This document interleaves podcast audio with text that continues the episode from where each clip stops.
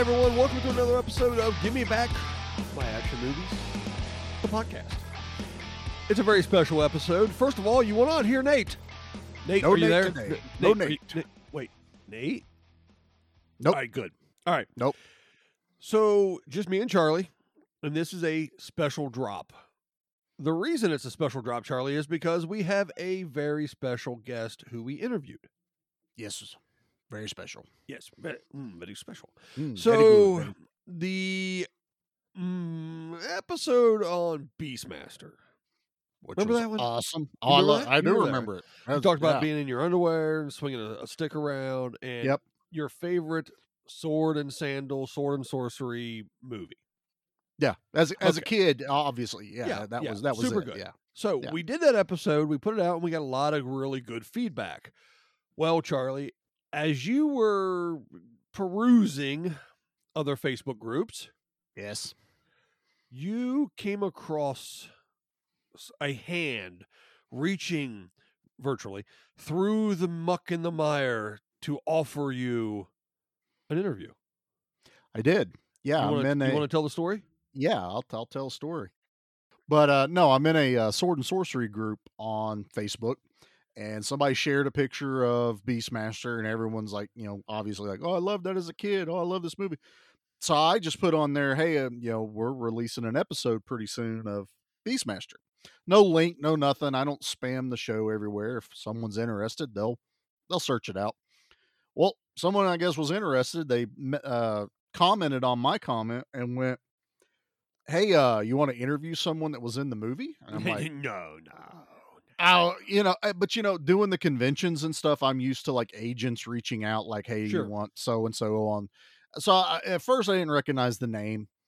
I was like, "Yeah, absolutely." And uh, he goes, "Well, send me a private message," and you know, I was in it, and I was like, "Oh, wait, wait a minute, what?"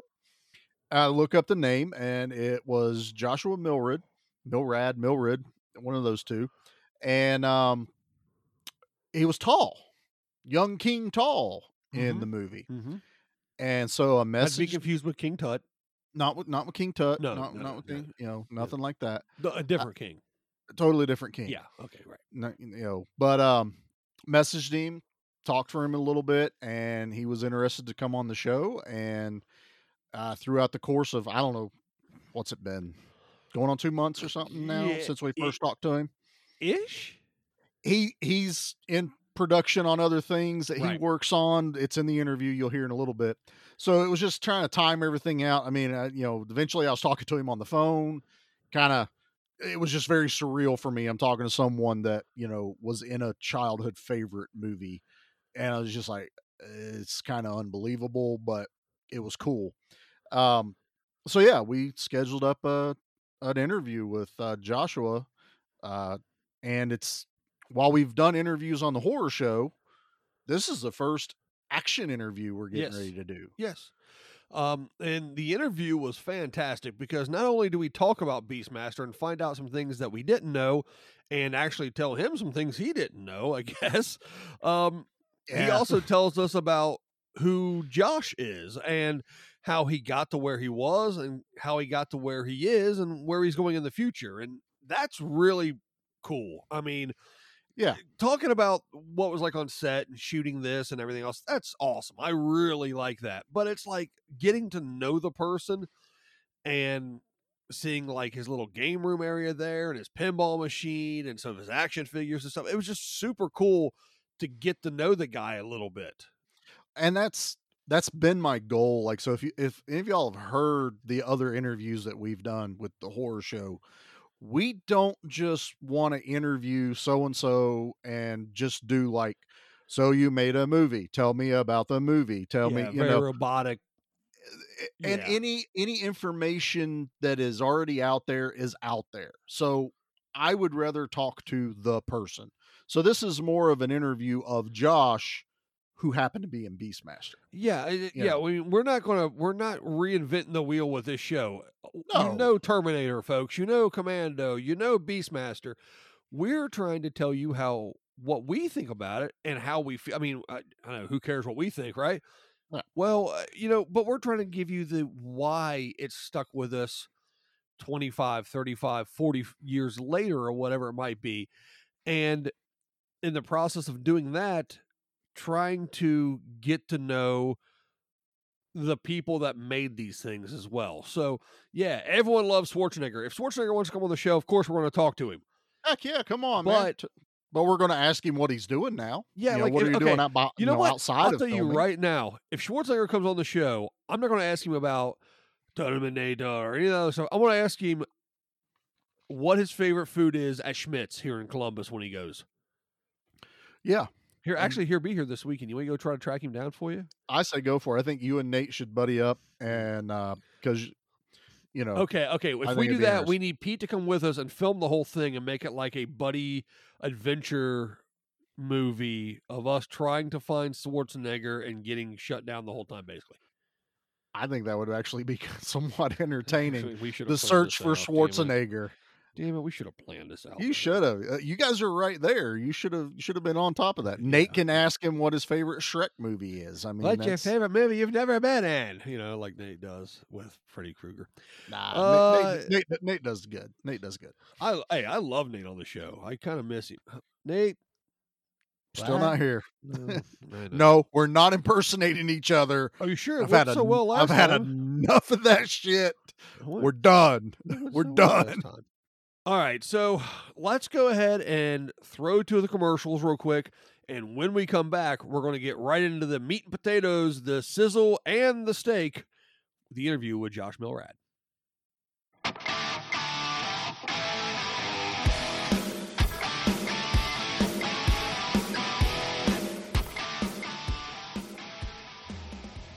Hey guys, this is Wolfie D from PG 13. Check out my podcast, Live and in Color with Wolfie D, every Monday at noon. We're talking Memphis, we're talking ECW, WCW, WWF, everywhere that I've been. We even have some great guests, some Hall of Famers on the show with us. Every Monday at noon, Live and in Color with Wolfie D.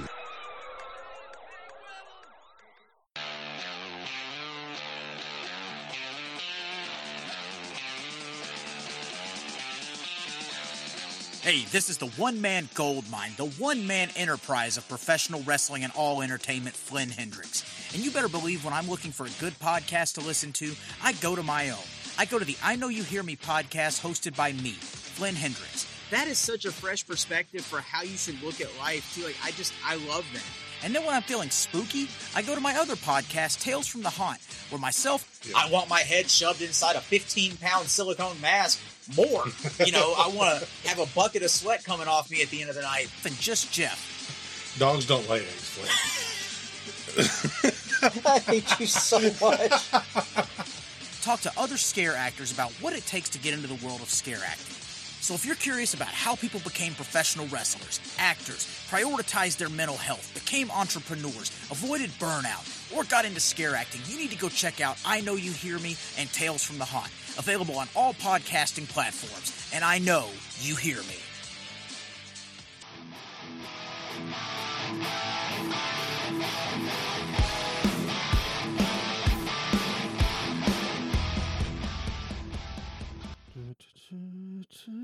Oh, oh, sorry, I was Yeah. distracted. I was looking at this A Team uh figures set here from Galoob back in the day, uh, Toys R Oh, Us. the ones that look like the GI Joes. Yeah, it was only like seven bucks. You got uh Murdock in an orange jumpsuit and face in a black jumpsuit, and BA Yep. in a green jumpsuit, and Hannibal in a blue jumpsuit. Yep. Well, They came with awesome. little machine guns you could Yeah, interchange. red backpacks and stuff. Yep, Yep. They cool. all fit in the the A team van, so you could get the A team van, put them all in there. I never had that. I had the uh, General Lee, and I had KITT. Okay, so uh we have an interview. Yeah, we do. I, that was our toy spot. I guess now we're adding to this show. I don't know. I I, I don't know either. Hey, uh interview time. Roll it.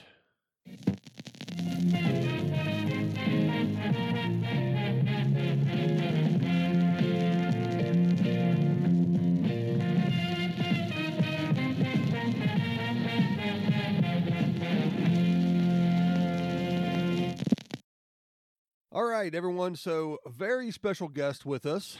Uh, a, uh, a a gentleman that, if you've listened to one of our previous episodes, Uh, we've talked about some of his work in a uh, almost maybe a previous life kind of situation. How we've all lived multiple lives, I think, in this. They say you only get one, but I think we we try to get many. Um, and that's Joshua. Joshua, uh, introduce yourself real quick and just say hello to everybody. Hey everyone, I'm Joshua Milrad. Uh, grew up in the entertainment business, uh, mostly because of my folks, and went to film school and uh, was a child actor for a spell, and, and now work in post production and production on all sorts of uh, content from sports to uh, reality TV to scripted and beyond. Awesome. So more of the behind the scenes kind of magic instead of on screen magic type things. When I got to high school, um, I kind of wanted to focus on being a teenager more than being an actor, and uh, and then I knew I was going to most likely go to college, so uh, I was a film and TV major, which uh, honestly, having grown up in the business, was was a little boring. yeah, I'm sure. I mean, they didn't let you really use the cameras until junior year, so um, that was more exciting. But um, and at that point, you kind of already knew what you were doing. I assume, and to an extent, you kind of already had a good feel for it, right? Well, it was strange. I, I kind of grown up on the set, so um, a lot of it, you know, was just normal to me. You know what I mean? And uh, and of course, Yeah. there's always stuff to learn every day, always, everywhere in life, and and on the set. But uh, yeah, I mean, I you know I kind of knew my classic films. You know, I'd been raised around all those movies. I'd seen them already. So writing papers about that kind of stuff and and all that wasn't wasn't that exciting. Nonlinear editing hadn't really come in yet. It was just about to come in. Um, so there wasn't even that for me as a computer geek to be excited about. Uh, that came a little late. Right. That came a little Still late. Just- splicing, huh? uh, yeah, but I mean, we didn't even get to do much of that really. It was it was in the in the freshman year at least, sophomore year. It was later on we got to make some short films, but by then it was mostly video. Sure. You know, they were Sure. still shooting on video because it was so cheap. That was that was like me trying to take art class going, when do I finally get to draw something? And it was no, we have to learn why you like to draw Right. or why other people like to draw. And I'm like, no, no, no. I came here to draw. Right. Let me draw something. I would think if, if you get inspired by doing it, you'd want to maybe learn that other stuff later. You know, you get so into drawing that you'd be like, well, who else is a master at this? And and what do they do? What are their techniques? How can I learn? But in the beginning, you Yeah. want to do it. Yeah, you want to do it. If that's what I want to do, then I will dig in deeper myself. Of course. Till then, let me see if I love this. Let me see if this is even something I care about for the next six months. Well, that makes a lot. You of know. sense. and you know, it's like when, I, I've taught kids to play instruments a little bit. I'm a musical guy, and uh, it's the same thing. If you if you start off with a bunch of theory, musical theory, they're gonna just fall asleep. they're out. but you get it. You get an That- that's that's my kids. Right. You get an electric Yeah. guitar in their hands, you know, or an instrument they like, you know, it's a different story. And then when they want to get good, they're going to have to learn that stuff later, you know? Exactly. Or you know, you, you as a parent, you spend a couple hundred dollars because they say they want to do it, and you try to get them all started, and three weeks later they haven't touched it. Which there's a guitar somewhere in Anthony's room, Right. and I was I I was like, how cool is this? There was a video game, uh, Rockmaster, that you literally plug the real guitar in, not Guitar Hero Oh, okay. but it was an actual program game that taught you how to play. It was like 80 bucks. I bought him a, a, a smaller guitar for his frame. Mhm. And I spent all this money for a birthday. He was super excited. I was the best dad in the world for three weeks.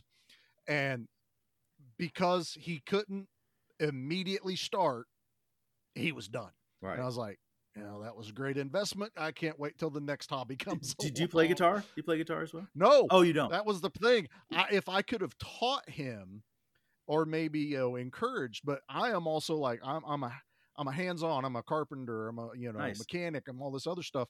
So I'm like, if he's in the wood shop with me, that's kind of sparked his interest now. But when you're trying to like, what do you like? Do you like guitar? Cool, let's try it. That was expensive. I'm not doing that again. that- that's, that's- on your own honestly, dime when you get a job. Guitar is a difficult instrument for a child because it requires so much finger dexterity and finger strength. Um, I Oh, yeah. started on ukulele when I was five, four years old, something like that. And so that was a lot easier. The strings are a little spaced out a little more. They're not as hard to press down. There's only four of them. You know what I mean? Um, but True. guitar, especially with the metal strings, very hard on a kid. Hard on anybody, really, just when you're starting. I, I Whereas- believe it, but you know, you, you Piano- want to encourage your kid. Of course, you're of like- course, you got to let them try. it. And then you know, but piano, they do get a little more instant gratification because you know they just press the key, they hear the note. They're not trying to hold down a True. string and It's so hard. It's, string instruments are very not as much technique and stuff on there, but There is that, that's parent, parent, parental ra- Yeah. rearing. See, I only have one, so if he days. tries something and doesn't like it, it's not the end of the world. If I do it three times, oh my gosh, or that that would be tough. I'm handing the guitar down. Uh, You know, if you one go. of the other two, Yeah, one of them a- might an might love it. Yeah, exactly. Here, try it. Your brother didn't even look at it anymore, but that we've digressed way off of where. No, it's all good. I, I was going to tell you a story No, maybe you guys appreciate this. Uh, when I lived in New Go. York with my parents, we did a road trip to uh, Nashville, Tennessee, and I was probably five years old, well, maybe four years old. And my dad was just obsessed with bluegrass at that time. He's a musician, and he bought a banjo down there and wanted to get into. It. But he had never played a string instrument. He's a pianist, and uh, uh, I got a little ukulele, and I was so psyched. I was like, I think oh God, maybe I was four. I mean, really didn't know what I was doing.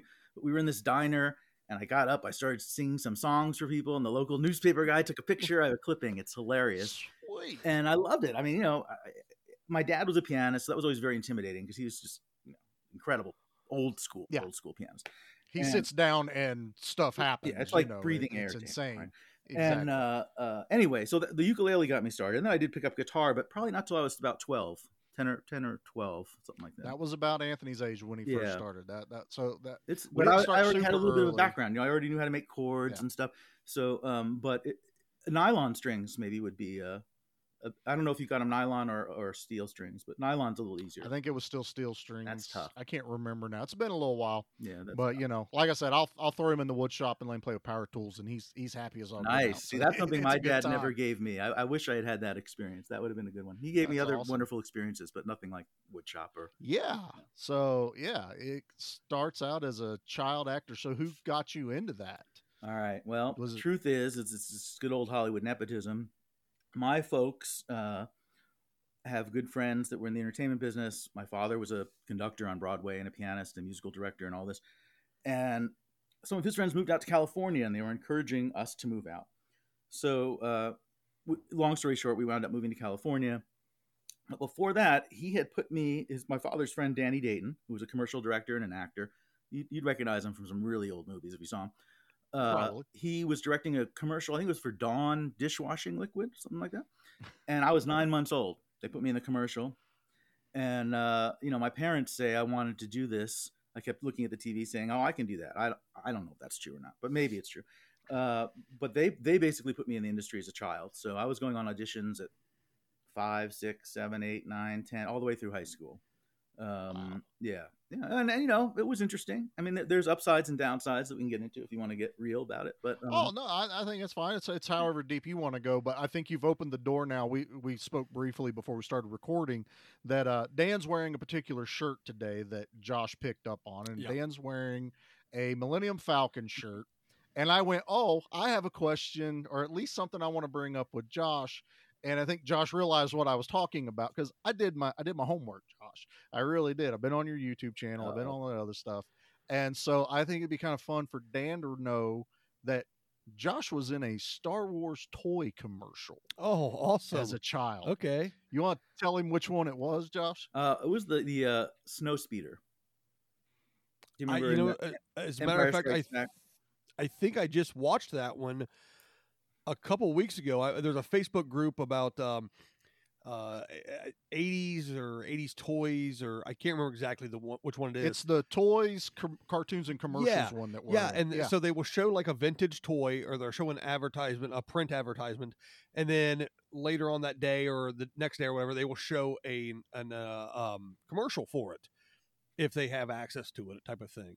So I've seen a bunch of those, and I think, like I said, that one was a couple of weeks ago, as a matter of fact. That's funny. Wow. I, you know, I hadn't seen Yeah. it in 30, 40 years until somebody sent it to me, you know, on an email on some site, retro commercial. I started looking up, uh, you know, any other commercials I sure, did. as a kid. yeah. Yeah, yeah. It was, it was fun. I never thought I'd see that again. You know, Did you never- did you actually get to take the toys home? they actually no, but they mailed me some toys after the Okay. fact, and I was psyched. Um, the- you know, the ones they had on set were they were specially painted and treated and whatever. Oh, you know, sure, for for TV. whatever yeah. they do. You know, My uh my aunt worked at Kenner. I'm from near Cincinnati in Oh, northern nice. Kentucky. So my aunt worked at Kenner. So every week we got new Star Wars toys wow. because how part of the that, huh? part yeah, I know it was amazing. Part of the the gimmick was they worked there and they were able to grab two or three, four different things at the end of each week. And uh, they would bring it to us. So like I remember the year I got my Falcon for for Christmas, and we get the little figures, and I had some now that in hindsight were worth money. I wish I wouldn't have buried in the backyard. We and- all wish we a had behind me. I have a few uh, behind you know, yeah. I mean, we had I had like the original Queen uh, alien with the mouth would come out and the, the I whole. I think I have that was- one. Yeah, yeah. no, it was a it was a blast. You That's know, I remember I remember those days and things, and I remember watching those commercials. As a matter of fact, going, man, I wish I could be those kids playing with those toys. Those are awesome. I wonder how how great that is. Well, now I can find out how great that was. Yeah, Josh now is uh, taking us Oh, on a quick yeah. video tour. Got you the That's DeLorean awesome. there, the back to the out of time DeLorean, and all kinds of cool stuff. These these Yeah. guys were great. These The Ronin uh, Warriors. from Japan. Yeah, the- Yes, anyway, that's I was into these metal sculptures for a while too, and uh, but yeah, no, I'm a, I, I have more action figures than any adult man should have for sure. That's the uh, and that was the uh, robot from uh, Metropolis. yes, I love that. that That's one- my favorite yeah. robot. Um, similarly, uh, this is the Bride of Pinbot on the side of the pinball machine. On the Very cool. But uh, yeah, I- I'm big on robots. I love ro- my son loves robotics. I really hope he sticks with that. Okay. I don't, I don't know if you're worried about toys so much there, Josh. Um, as I sit in my nerd vault, Nice. I am 100% 100, Wow. 360 degrees surrounded. Oh man, you're gonna make Um, me want to come down there and play. Nice. Come on, uh, what, whatever it takes, man. Let's let's do that. That's awesome. so so you got pulled in as a child, I did. thrown in the world essentially, kind of in the deep end there, and let you just kind of float through it. And later on, you said you made a decision to to jump jump ship on the other side of the camera, essentially. More or less. I mean, now- I, I mean, I must say, I wasn't just floating through it. I mean, I had a lot of wonderful mentors and Sure, family and sure. people that were keeping a good eye on me because they knew the risks. You know, there's Yeah. a lot of risks. You you hear a lot of horror stories about things that happened with child um, actors and musicians, any entertainment industry. the proof really. is, is in the history. I mean, it's there, Sure. you know. Sure. So, So, uh, they yeah, were very careful with all of that, to, to their credit, you know. But yes, I reached a point as a teenager where I didn't want to have to obsess about my weight or the way my face looked or the way my hair looked Sure. or you know, did I have a little bit of a cold and I didn't sound right that day and you know what I mean? It was just too much. It was too much. I just wanted to party and have fun and, and go to college, you know, after high school. And uh, I don't know. It just seemed I, I had friends, a family that were actors that still hadn't made it into their fifties, and they were so talented. You know, I've seen them do Shakespeare, I've seen them do musicals, I've seen them do drama, comedy, and you know, and like, why hasn't this person, you know, able to make a living doing this? It was just, you know, and I kind of realized early on that no matter how much talent you have, uh, there is a luck factor. There's still a crapshoot. It's not merit based. You know what I mean? If you if you if you're in a certain Oh, kind of yeah. field and you know that if you get a certain degree and you get a certain job and you get you know A B C D whatever, uh, in entertainment, it, anybody could. It's just there's just no rule, rhyme or reason. You can try to steer the ship as best you can, but Mhm. all the stars have to line up just right for that first thing to happen, and then you got to do it again. You know what I mean? And, And again, again, and again, and again and Yeah, again. Yeah, yeah. it's one thing we've noticed. I've noticed specifically uh, doing this podcast now, watching uh, movies from when I was a kid. You know, and seeing going, oh, that's you know, oh, that guy is a great actor, or that's a great film, or whatever. And then watching some of the newer films, going, ooh, okay, so acting has changed first and foremost, obviously. Um, and then you, you know you see some of the actors that are out there now doing it, and you've got some that, and quite honestly, I'll I'll say it. There's some I go, how in the hell did you get this job? And then I go, oh wait, you look that way. All right, I got you. Never mind, I get it now. You know, Well, and then it just some of it is that. it blows my mind sometimes. Like you said, there's some actors that I don't think could act themselves out of a, a wet paper bag, but are still getting roles over and over and over again. And then you see some that you just catch, you know, on an independent film or something, and you go, "That's they're a hell of an actor. Why aren't Right. they? You know, why aren't they in the Avengers or why aren't they in, you know, Star Wars or these big mega franchises? or even able to just make enough money to get their health. yeah, or just pay the bills. Yeah, that's always seriously. the I thing mean, too, for sure. I know wildly talented people that have been chasing acting their whole lives, and now Mm-hmm. and they're good and they're trained like like Shakespearean actors. Okay, and they they just never got that one break that they need. And and these were people that grew up in Hollywood mostly. These aren't even like people that came here to try to chase a dream or something. They, they they were around it. Some of them were even, uh, you know, pretty well connected. You know, But And it- nepotism in Hollywood goes back to the beginning. I mean, look, Oh, sure. Judy Garland's daughter was Liza Minnelli. She's Right. talented, but I don't think she would have been a star if it, her mother wasn't Judy Garland, right? I mean, Sure. maybe This is what true. Lucille Ball, the whole Desilu thing. I mean, everything. Well, you know, and I know, think that's true in a lot of businesses, right? If we look at Oh, a lot of businesses, there's a lot of nepotism, right? It's everywhere. No, but It it's happens. frustrating. it's frustrating, you know, when you know you're talented and you know you're, you you could do this job and you just can't get to do what you want to do. It's You know, that's- frustrating. Sure. that's. I, I didn't want I to mean, be a I, 50 I, I didn't want to be a 50 year old caterer, you know, and I, I saw Yeah. that happening, you know, to. Yeah, I you know I, I I took a little bit of time to try to get into radio, mainstream uh, terrestrial radio work, and you're right. I mean, and and on a very minuscule level, I It's saw that thing. happen. Where I was like, people were kept telling me like, "Hey, you're pretty good at this. You're pretty good at this. You're pretty good at this," but no one would give me the shot to to to prove that.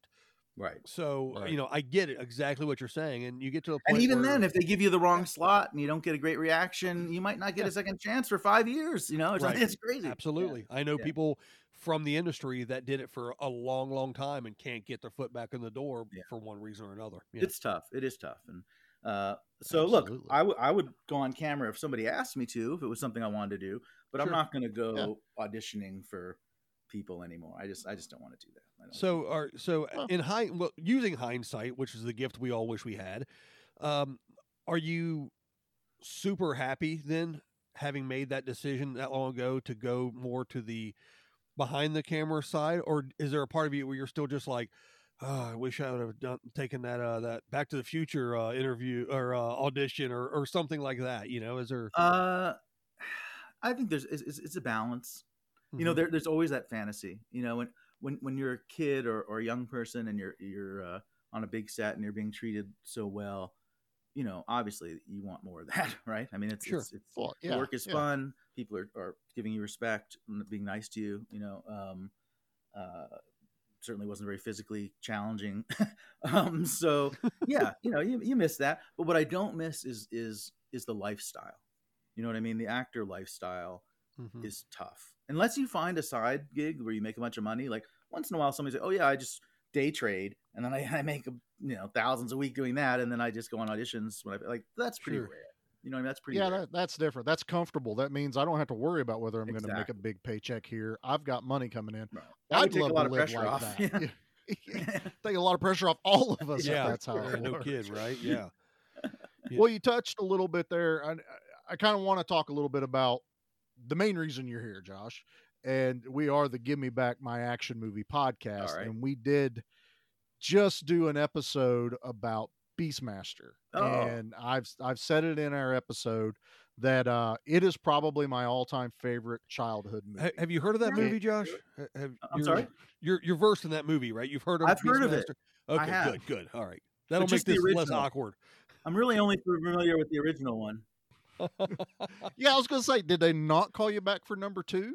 Uh, they didn't call a lot of people back for number two, and number two, I don't know if I would have wanted to be in number two or number three. I was going to say, I think you might have dodged Good a bullet. choice. I feel two. bad for Marc Singer because I think those movies kind of kind of hurt him. And you see, here's an example. I think Here's they a did. perfect example. Marc Singer, okay, Shakespearean Shakespeare actor, Mm-hmm. trained England, United States. He can do comedy. He can do drama. He looks great. He's funny. I mean, women li- respond to him, right? Men like him. Never broke through as an A-list star. I think he's way better than a lot weird. of people, uh, you know, that I see now. You know, certainly Schwarzenegger or somebody who can, you know, has trouble speaking English even in a movie. Um, you know, it, it breaks my heart. Now, I don't know if he's unhappy or happy. He's a probably a happy guy because he goes to Comic Cons. He's, he's treated like a, a Yeah. superhero, but uh, but he's a good actor. I don't know if you ever saw, uh, if you could see what I hear. Hmm. That was a famous play that was made into a movie, and he played the lead in that uh, about a blind don't know. I'd, man. I'd have to look that up. oh, I mean, man, I worth it. If We, like we Mark know Singer, him. That was the performance of his well, lifetime. We love Marc Singer. You know, we grew up with him watching V. We, Well, you know, this obviously was- the Beastmaster movies, but that's what we were. That was Marc Singer to us. that us. was Right. what we were that exposed was, to, right? Well, I'm telling Yeah. you, look up if you could see what I hear. He was great, I'm and it's a great note. story. It's I'm- a classic story. I mean, it's a Excellent. classic play. So speaking of of Marc Singer and, and your time on Beastmaster, what was some of the, if you don't mind speaking about it, what were some of the things and maybe some of the people that you worked with there that um, surprised you or you learned something real valuable from? And then on the other side of the coin, what was some of the things from the shoot that you were just like, ugh, oh no, not this again, or All what right. have you? uh, I mean, happy to share these stories. Uh, John Alcott, Sir John Alcott, actually, he was knighted by the Queen. Ooh, uh, That's awesome. was the director of photography for the Beastmaster, which is Oh, crazy. and- and beautiful. Yes, that work is beautiful in that movie. He, I, I, maybe you guys know this, maybe I don't know. He was Stanley Kubrick's director of photography. He Really? did Clockwork No, I don't Orange. think I don't think we dug that far into it. He We did- did talk about how well the movie looked. Right. Well, we dug into him. that. It's because of him. They Yeah. probably spent more money on him uh, than just about anybody, maybe even including Marc Singer. Um, he did. He did. He did. Uh, Clockwork Orange. He did. He Oh, did some of the biggest Kubrick movies of all time. I mean, he, no he wonder was, it he- looked the he way it was, did. he was the superstar on the set. Sure. I mean, as, as big a star as Mark was. John Alcott, he's deceased now, was an amazing guy, English guy, very, very kind, humble guy. I'll tell you a quick story about John Alcott. So we were shooting uh, at MGM in one of the on a soundstage in that big tunnel. I don't know if you remember that scene where the the guys Yes. are flying through the sides, right? And Mark, Yeah, Yeah, the- yeah. the- The the, the dun the dungeon, dungeon. part. Yeah. beautiful set, very dark. And you know, um, John Alcott is of the school of eliminating light and then slowly adding it in to get a very dark, rich. You can tell. I mean, he knows what he's doing.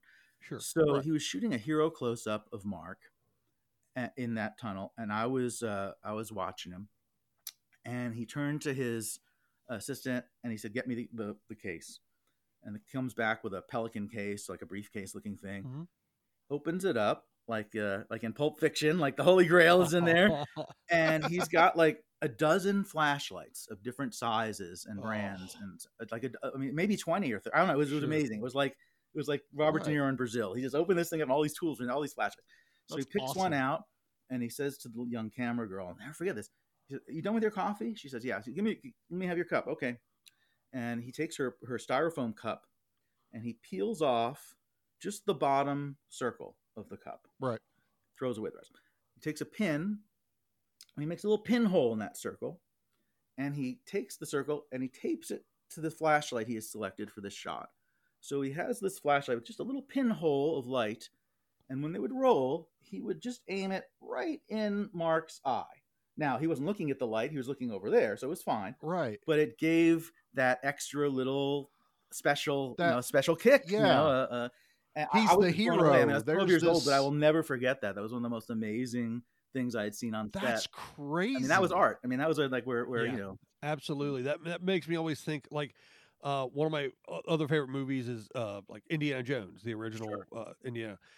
The shot where he turns, uh, Raider, yes, and he, he and he's leaving uh, Marion's bar and he turns, and that shot of his where the eyes are dark, the rest of his face is, is lit differently, and she he turns and he looks, and it's to me it's a beautifully crafted, iconic shot that uh, every time I watch the movie, and I and and my youngest son's name is Henry because of Indiana Jones, wow. and my oldest is Han because of Star Wars. So as as I watch uh, Raiders though every time, and I love the movie, but that scene every time just gives me goosebumps on my arm thinking about how beautiful that shot was crafted, and and that's what really made me my whole life go okay, movies and films are are different, but a f- movie can be a film and, and back and forth, you know. It, but it's you're right. It's it's the craftsmanship, it's the art, and for him to know I need the temperature of that particular flashlight to do this, to do that, and he knew he just knew what the reaction was going to be. That's brilliant. yeah. Well, I mean, he was by far the most experienced person on that set. I mean, Don Coscarelli was 30 years old. You know, he had never directed a movie of that size. Mhm. Not even. I mean, he'll tell him. He tells the story himself. I mean, he was very overwhelmed, and uh, uh, they threatened to fire him apparently. And it was John Alcott who stood up for young Don Coscarelli and said, "If you fire him, I'm leaving." Oh, it's This is a fantastic. true story. Oh, that that would have been the nail in the coffin for that movie. right Because and and what a mensch you know what what a righteous guy to say that Yeah, now, he didn't absolutely. know don very well they had called him on a lark to see if they could get him to shoot this movie they thought oh we'll never get john alcott and he tells the story better than i do but anyway uh, sure enough john alcott was looking to move to california from england and he saw the Beastmaster. He Hollywood. He, he got a wonderful paycheck, and he moved his family out here. and it all lined up. He got for to know Don, and they became friends. And sure enough, when the shit hit the fan, uh, John stood up for the young director. It was pretty cool. It's pretty That's, cool. awesome. That is Yeah. awesome. Yeah, he was. A and those are the stories we don't really get as you know even as fans you we don't find this stuff out readily and uh, that's amazing because that's one thing about this movie that love it or hate it no one can ever say that this is a poorly shot movie no. or anything like that it is Yeah. gorgeous dan and i were going on about the movie for like five solid minutes of it just looked like where they shot all the the set the temple scene because we were like i'd hate to be a stunt guy on that temple Bouncing especially down the, guy that falls Oh.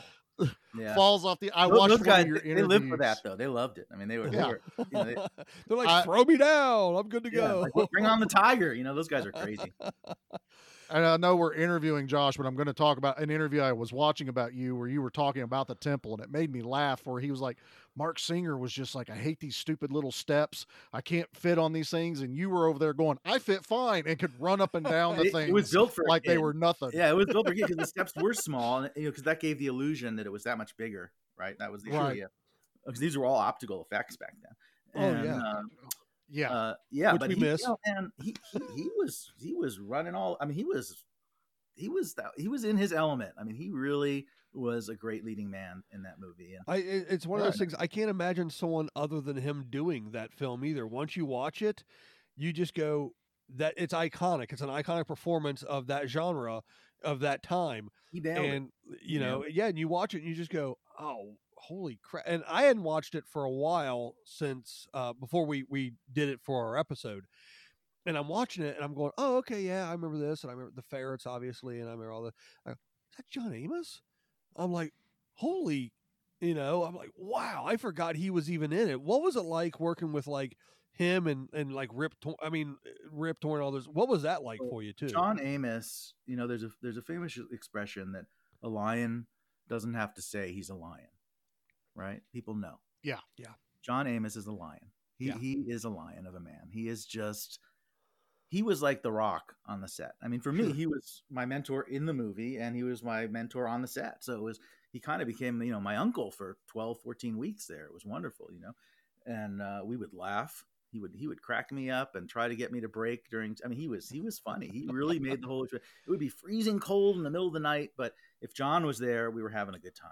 You he know? and- he always seemed to have that presence coming through the screen. there's just you know? nothing not to love about that guy. I mean, Yeah. I, I hope to God I get to see him again before he he leaves us. He's older Sure. now. He's in his 80s. You know. Eh, Yeah. yeah he's getting up Um, there yeah. yeah, So it's kind of uh kind of on my list of, of things I'd really like to get done in the next year or two. Just I'd like That's to see. him awesome. again. I haven't seen him in a long, long time. well i know you guys were basically co-stars because a lot of your scenes were We together were but together, yeah, a lot. yeah.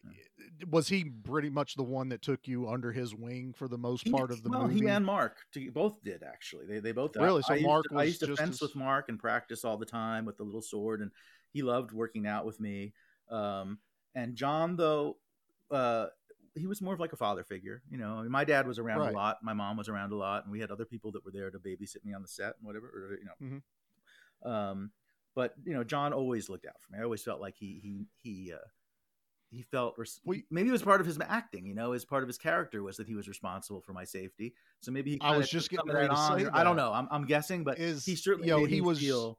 He made me feel like we knew each other our whole lives. I mean, that that was yeah he, he he plays a protector in the right. movie but it comes across so my guess is it was probably not very hard for him where he's going to be like this kid's in a new environment this kid's in an element that he's probably not used to and i am and use that to make that character even more to me powerful i mean we we we talked about john amos Yeah. on there He's incredible. and yeah I, I love i love the interactions between you two my favorite thing is like whenever you guys first turn around and get like you, Oh, I got a you story see for you mark there. singer I think you know. Where Yeah. I got a story for you there.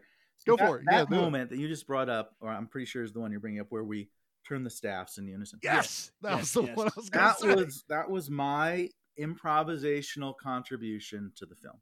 That was, Very that was- cool. really that was my moment. Uh, I was just standing there. I'm like, guys, I'm just standing here, you know. And so uh, cameras rolled. John started to turn. I just did it with him. It was a one take deal. Uh, Don Coscarelli jumped out of his chair. He said, "Oh, Josh, that was great. I love that." Okay, all right, uh, that was one of my. Uh, that probably was a moment that inspired me to get want to work behind the camera because I just saw how excited he was that somebody, Right. some kid, brought something to the scene that he never even thought about. You know what I mean? And, and that that's That's- that's collaborative That cooperation art. You know that that's, That's great. yeah as a kid watching this you're you're not and what you said if you had done nothing you would have been more the tag along character that he's you're always behind him right. but in watching it you were like oh he's teaching this kid this Right. kid is And I wish they had hold his explored that more in the movie. I wish they Yeah, had. I yeah, it was it was it went from he's a uh, the, the the stray waif that needs to be protected and brought back so he can rule the kingdom to no this kid can actually kick your ass too if he needs to and protect himself to an extent even though he's got a protector he's not a weakling you No, know it, okay. it, it those kind of things i think really help that character and show that you know he was the son of a king he you know he could take his place type of thing Well, to, to their credit, they had me do a lot of fencing, a lot of Oh, fencing. really? I was going to ask you what kind of preparations for this. And uh, God, I'm, I'm blanking on his name, Victor something, I think. But he was a very famous uh, fight choreographer.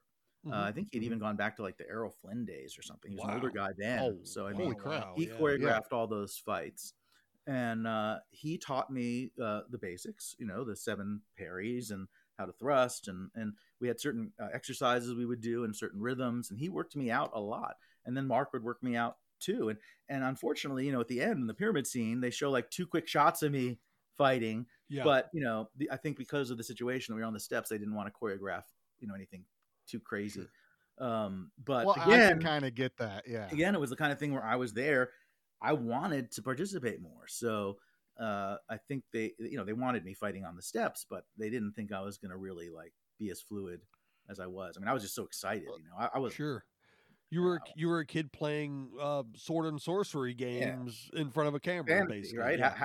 I, I, and- i'm and watching that's the upside. beastmaster at 12 right Yeah. you know i am your age in that movie watching this movie and we might as well tell josh the one thing that's hilarious about me and you watching beastmaster Yeah. while he was on set and got to experience this in the absolute most uncut way dan and i had n- neither one of us seen this movie uncut till we were both 40 Yes. oh because wow. we only ever watched it on tbs and you the just Beastmaster Yeah, station. you just yeah. tune in and you The- get different pieces of it yeah It- because I've seen the movie countless times on TBS. So you know, I've never had to like go buy it because it's just always been the movie I've I know by heart.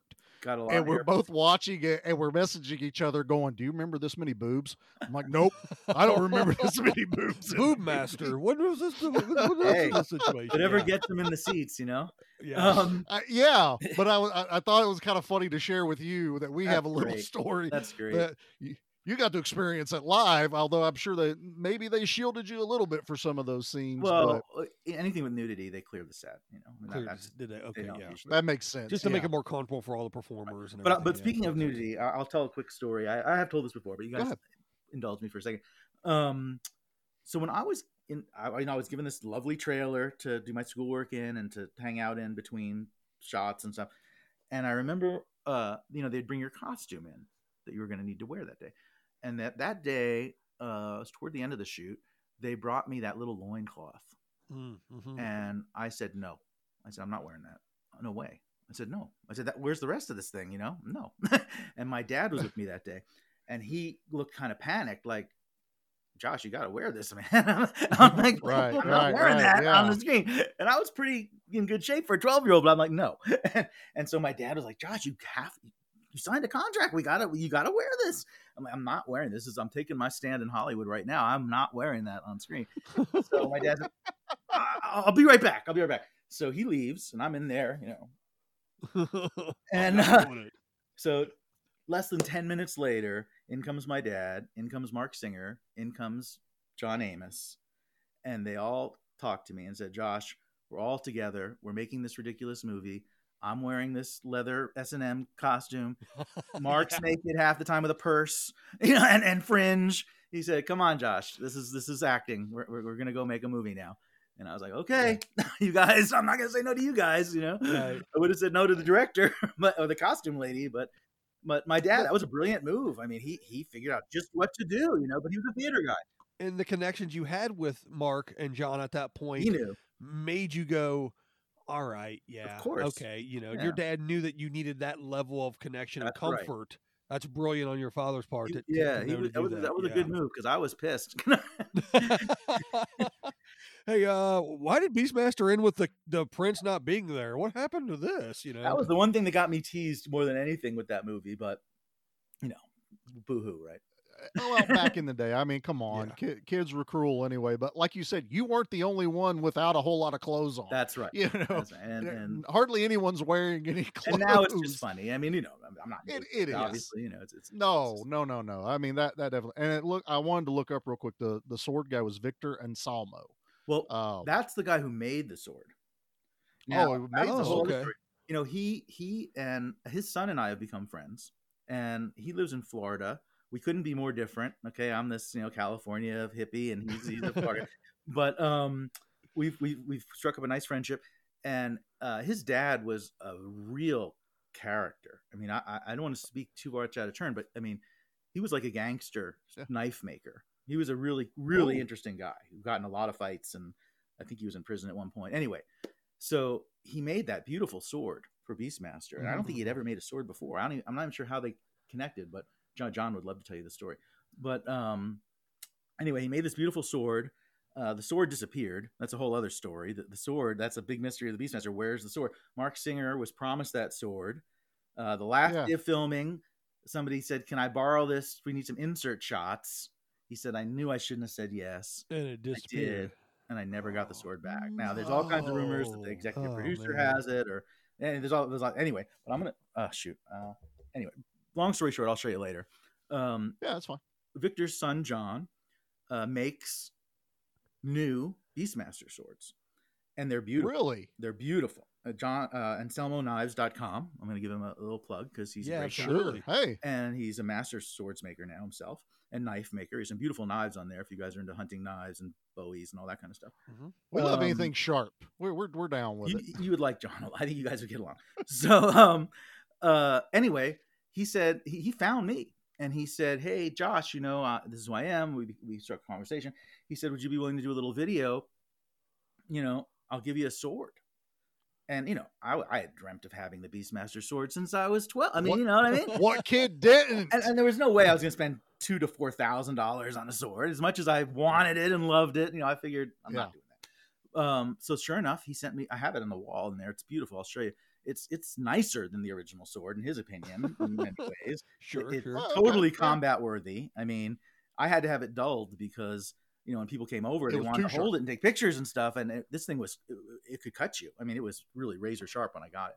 So Oh I, I took it to a famous swordsmith here in L.A. named Tony Swatton, who's done every big sword movie ever.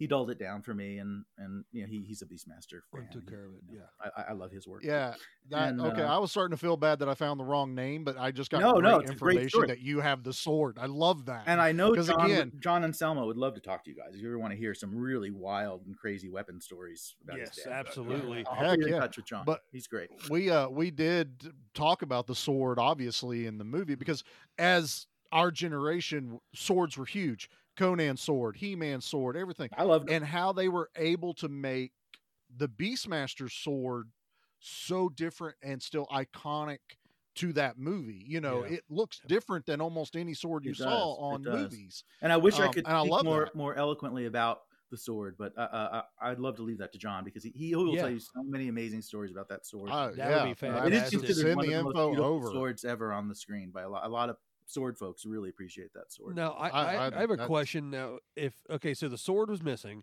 and we always hear people taking things from from the the sets, from the shots, Right. uh, the movies.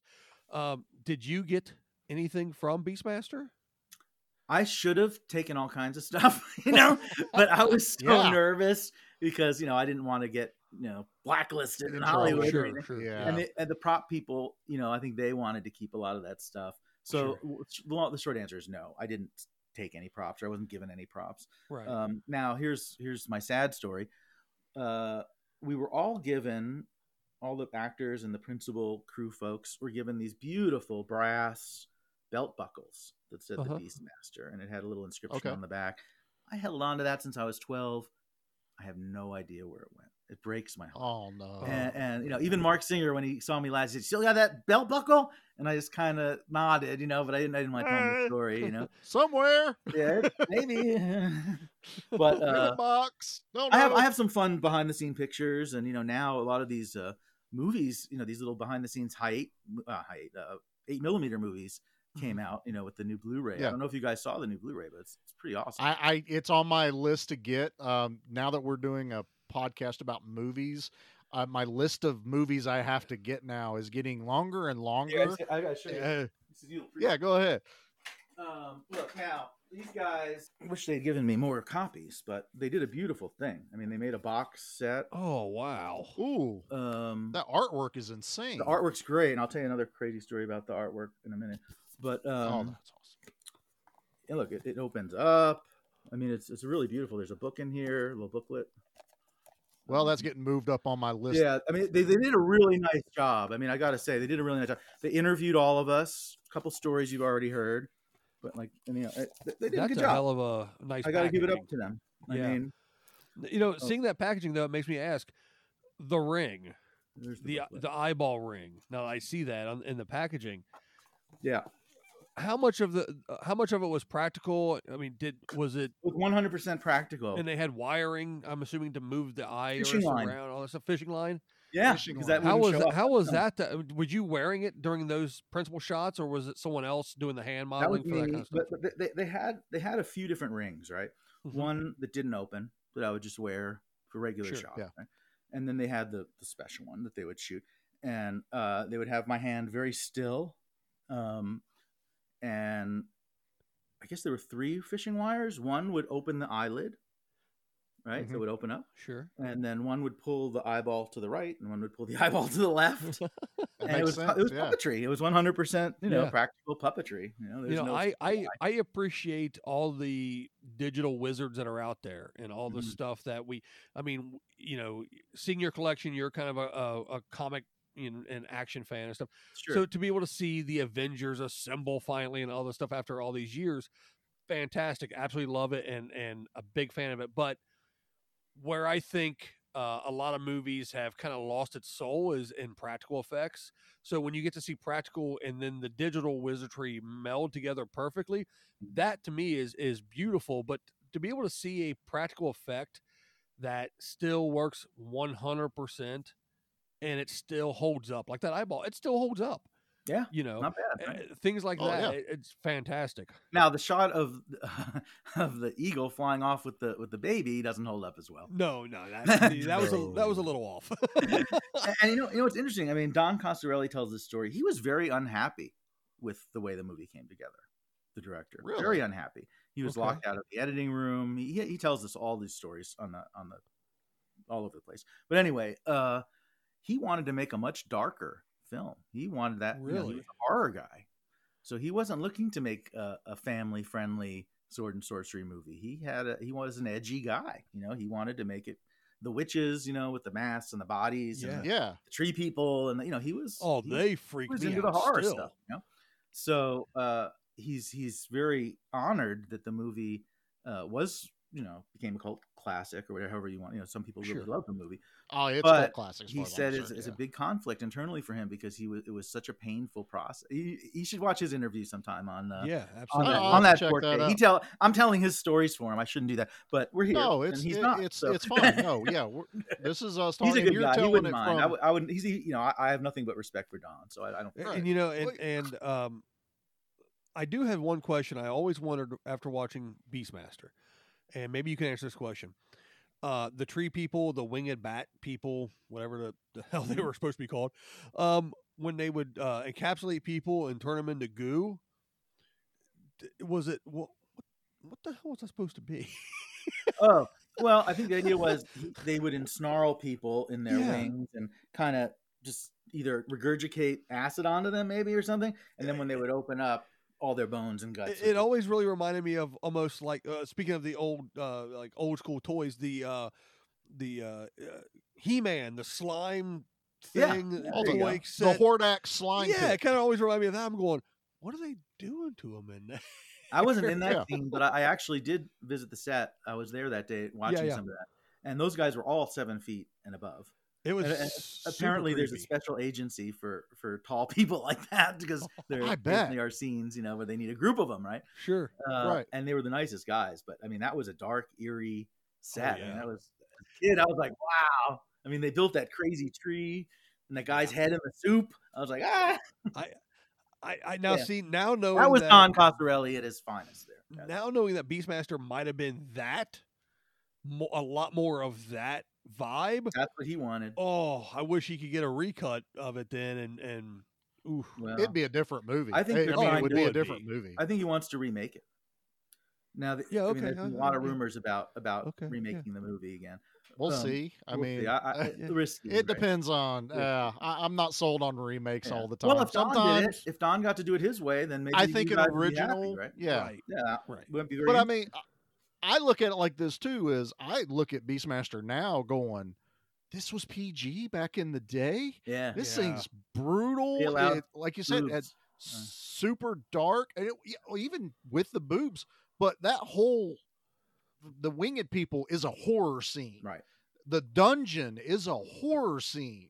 You know, the the the cauldron that With had the body parts ears and- float yeah, back up yeah. in it. Yeah. Yeah, there was Oh more in my there. God. Yeah, yeah, and children Yeah, I thrown in the it's- fire. You know, the that Oh, little girl yeah, that was thrown in the fire. That was the executive producer's daughter. so that was her cameo. Yeah, that nice, was nice. The, uh, Welcome to acting, honey. Thrown into the fire God, pit. she's, in she's there. probably almost my age now. It's crazy. Um, the, the only other question I guess I, that I would was thinking about before we got to, to do this with you today is did you have a lot of interaction or any interaction with the animals, the animal trainers? How did that all I did for you? I did. All right. Uh, this is a funny story. So when I got the part, I was so thrilled, right? And they sent over the script. I'm Sure. reading the script with my parents, and there was a scene where I'm riding the tiger like a horse, Okay. and I'm like, Okay. "Awesome! How are we gonna do this?" My parents are like, "You're not riding any tiger, man." uh, well, damn, how are we gonna do this? You know. So sure enough, they had to make all kinds of accommodations because even they didn't realize what they were getting into with a kid. I mean, nowadays, obviously, you could do it a million different ways. Um, Yeah. uh, I had a set teacher named Linda who drove them crazy. She was she was a wonderful teacher. I got good grades. I learned my core subjects through her for 14 weeks.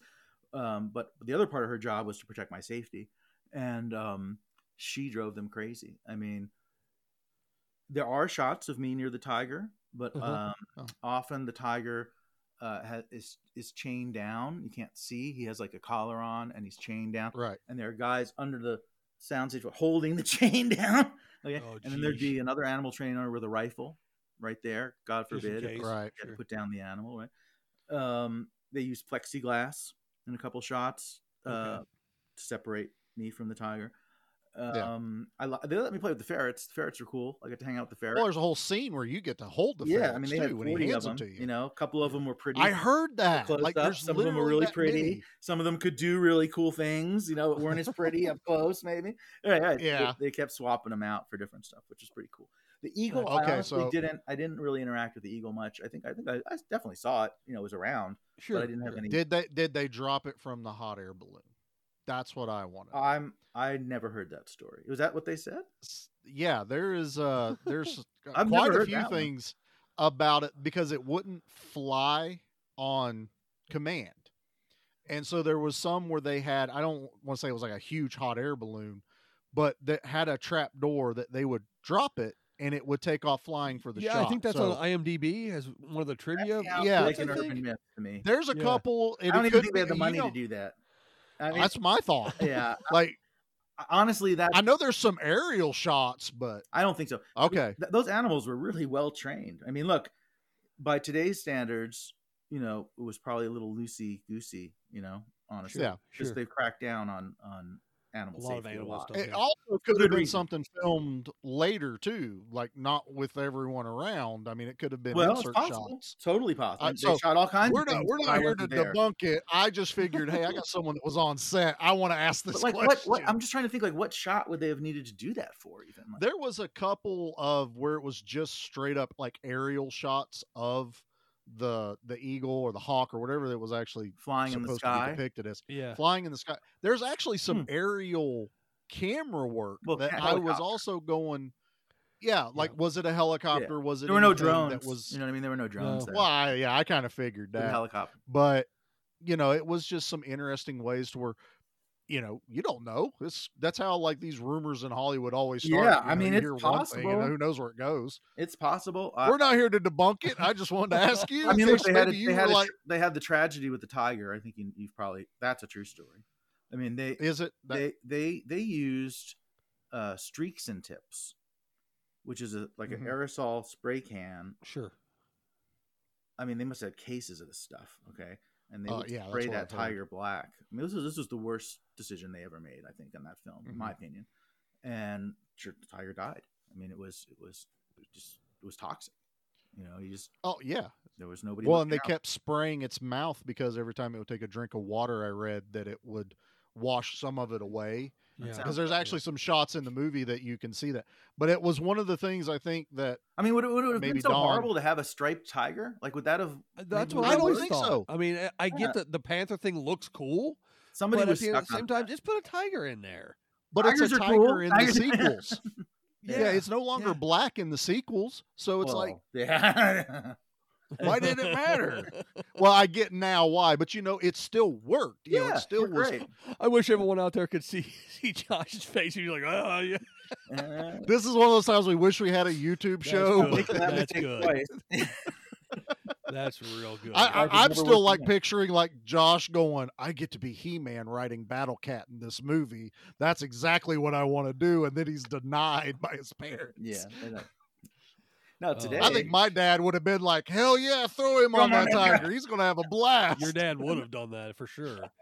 You know. That's funny. That's funny. Um, I, I can't think of anything else. Uh, Beastmaster wise, I guess. Um, no, let's talk a little bit about Josh Wise. yeah, what you, what's what are you, going- uh, Yep. what are you working on? what's happening? uh, well, uh, because of COVID, that you I- can talk about. I No, don't know. can talk Maybe about it's it. something I you haven't can't signed any NDAs or anything. There's nothing that Okay. big going on. Um, I was working for a corporate media company for a couple years, uh, which mo- we moved uh, out into Porter Ranch, California, which is a beautiful spot. I'm so happy here. Um, but with COVID, that place shut down, so that was a bummer. Mhm. Um, so I was kind of back to uh, freelancing again in television. So for the last couple years, uh, I've been working on shows like Masters of Illusion, um, World's Funniest Animals, uh, World Series of Poker, Poker After Dark, um, and now I I just uh, finished the pilot for At Home with Tori Spelling. Throwback to Oh, the '80s. Okay. She's being a Yeah. mom, cooking and being goofy, and her silly friends are you know giving her a hard time. And uh, we'll see if that goes anywhere. uh, That'll be great. I would love to work on that show for a year or two. What kind Um, of work are oh, you? yeah. What kind of work are you doing with those now? Editing or post? I or just edited the pilot for them. okay. Um, they fired their director, which is a whole other s- story. I don't know any details about. It's a Spelling, so I'm not surprised. Well, I mean, my, you know, my fear is I'm next. You know, they don't. I mean, I literally turned in my first cut on Friday. So oh, geez. Oh, Nice, I know, I know. Now here's I'm sorry, Josh. I didn't. No, no, it's all good. My, the, the, the, the, young woman I'm working with in Canada, who's my story producer, she's 25. This is she's completely new to this. Okay. But, but you know, what, you know, I, I thought, oh god, it's gonna be a nightmare. But she's been great. You know, she's so enthusiastic. It's Uh-huh. kind of got kept me kind of Well, positive. you know I that mean? that youthfulness, she hasn't had life beer down just yet, so you still got that youthful zeal. yeah, I don't want to make her all, all like a curmudgeon like I am. I'm giving you guys, Sure, you know, I'm all right. coffeed I mean, up. we're You all- guys look- are seeing me in a good mood. Look at all Um, the gray we got, all of us here. That's Oh it's yeah, oh yeah. that But, happens. you know, She she's thrilled with it. Now, if she can get her people on board, right. I think I'll be in good shape. And you know, it's a Right, good right. job. I, I I can work at home. I'm on the pinball machine. You know, it's I make my own absolutely. hours. Now, a- and- as someone who's done editing in the past myself, video Yeah. editing and things, uh, an editing nerd question: What do you like to use? What suites do you like to use? What's uh? um, my cousin Todd Fuhrman, who's retired now, was a pretty big TV editor. Uh huh. And when I was getting out of uh, college, I was working in production, which was very grueling. You know, you'd be there before the sun rises, you'd be there till the sun sets, and Sure. especially at the lower levels, it's very, very grueling. Uh, but I Yeah. learned a lot. Learned a lot more than I ever learned in film school. But anyway, Sure. um, he called me up, woke me up out of bed one day, I wasn't working, and he said, "Josh, there's this new thing coming. It's called the Avid. You love computers. I don't know anything about computers. Uh, Help me make this transition." Basically, that was his Mhm. way of kind of giving me not necessarily a job, but almost an apprenticeship, which was kind of common okay. in post production. Hey, yeah. So uh, he bought an Avid. This was back when it first came out. He said, Is that the when loan it was the, the the video toaster? no, this was, was Media Composer, but Media- um, okay, okay. I can tell you stories. I mean, I worked on D Vision and all that, but that but that Oh, was just for, for for short films and, and festival stuff. So uh, he had me come in. We basically learned the Avid together. Um, he, you know, ran with it for 20 years after that, at least. Uh, I learned to be an editor's assistant from him. I was his assistant on the Avid uh, for a lot of like miniseries, like Attila the Hun, The Last Don, The Beast. Ironically, The Beast was a, a big octopus movie um, and a TV movie Nice. and uh uh so anyway that, that that's how i learned the avid but these days i bounce between premiere and avid Okay. primarily. Yeah, I I was it's kind of a you long know- answer to your question sorry but uh, No, no, it's great. Uh, no, I- you're You know, fine, I. I was taught very basics on both of those, Mhm. uh, and I always leaned towards the Adobe side of things. I just I liked their integration of all their other suites that you can Mhm. You can do anything and everything with them. You know, essentially. So it was always kind of fun. you know it's like it's like uh you know some people like fenders some people like gibsons Yep. you know some people It's like a preference thing. Toyotas, some I, people my like- my cousin like- now he teaches uh, editing. same result you know Yeah. Yeah, I've got a cousin that teaches editing now um, for, through the uh, San Francisco Institute of Art. And uh, he still, every once in a while, he'll be like, You remember Avid? And I'll be like, Yeah, I remember Avid. And he's like, I hate Avid. it's still used a lot i mean Oh, i don't yeah, hate it Very, very but, much know, so. there- Yeah. there's ups and downs to both i mean you know i'm, I'm Oh. doing this show on premiere Okay. Just because I did my last show on Premiere, I thought it would just be an easier transition. They asked me what my preference was. I said I don't have It's one. It's all but- about knowing the shortcuts and the key buttons and Yeah, I'm and terrible with Once that. you once you get the interface down and you know how it all works, they both pretty much do the same thing. Yeah. the younger editors I work with barely touch the keyboard. Actually, Todd barely. I mean, barely touched the mouse. Todd barely touched the mouse. He was big on the keyboard shortcuts. You know, I Yeah. grew up with a mouse, so I'm Yeah. pretty adept with a mouse. I've used a touchpad for editing. I've tried the mouse. I've tried the pen, um, which is kind of cool actually. A lot of guys like the pen, um, but you know, for me, it's uh, it's just a very visceral thing. I mean, I'm, I'm moving my hands around, and I, I don't mind that. You know, some guys I, it might be a little Right. faster with the keyboard, but I've done live TV. You know, I've done I've had to turn around you know little two minute biographies on people you know, fast. You know, Sure. it's just what you like and what you're used to. I'm standing up now for the first time editing in 20 years or 18 Okay. years, and I love it. I love Yeah, it. I'm doing it- my it- best work Yeah. standing up. Well, I can Totally see, different. like like you said, using your hands and stuff. You're actually you feel a little bit more textile creating something. Like Definitely. I remember doing, and Charlie, you can attest to this, doing some drafting, early drafting stuff back in high school and stuff, and using pens and pencils and the rulers and everything. And then they go, okay, here's CAD, and I go, I'm out. It wasn't nearly as fun to Right. do it without, you know, that feeling of a pencil across the paper. So I can see what you're saying as far as just moving the mouse and y- you Yeah. just I mean, the- like the- the other thing I do, which- Uh, every few hours, I switch hands with the mouse. oh, okay, And they say that does activate the other side of your brain and causes you to be, you know, it forces you to think a little differently, which is supposed to be not just good for your work, but good for your brain too. So it's helped me become a little ambidextrous. I mean, I'm, pretty equally adept with either hand on the mouse, oh well, that's but I'm a lefty awesome. by nature. But, uh, yeah. Yeah, That doesn't work for me in woodworking though. I, everything. Oh yeah, you gotta don't stay take on your one- finger off. one- No, no, no, no, no.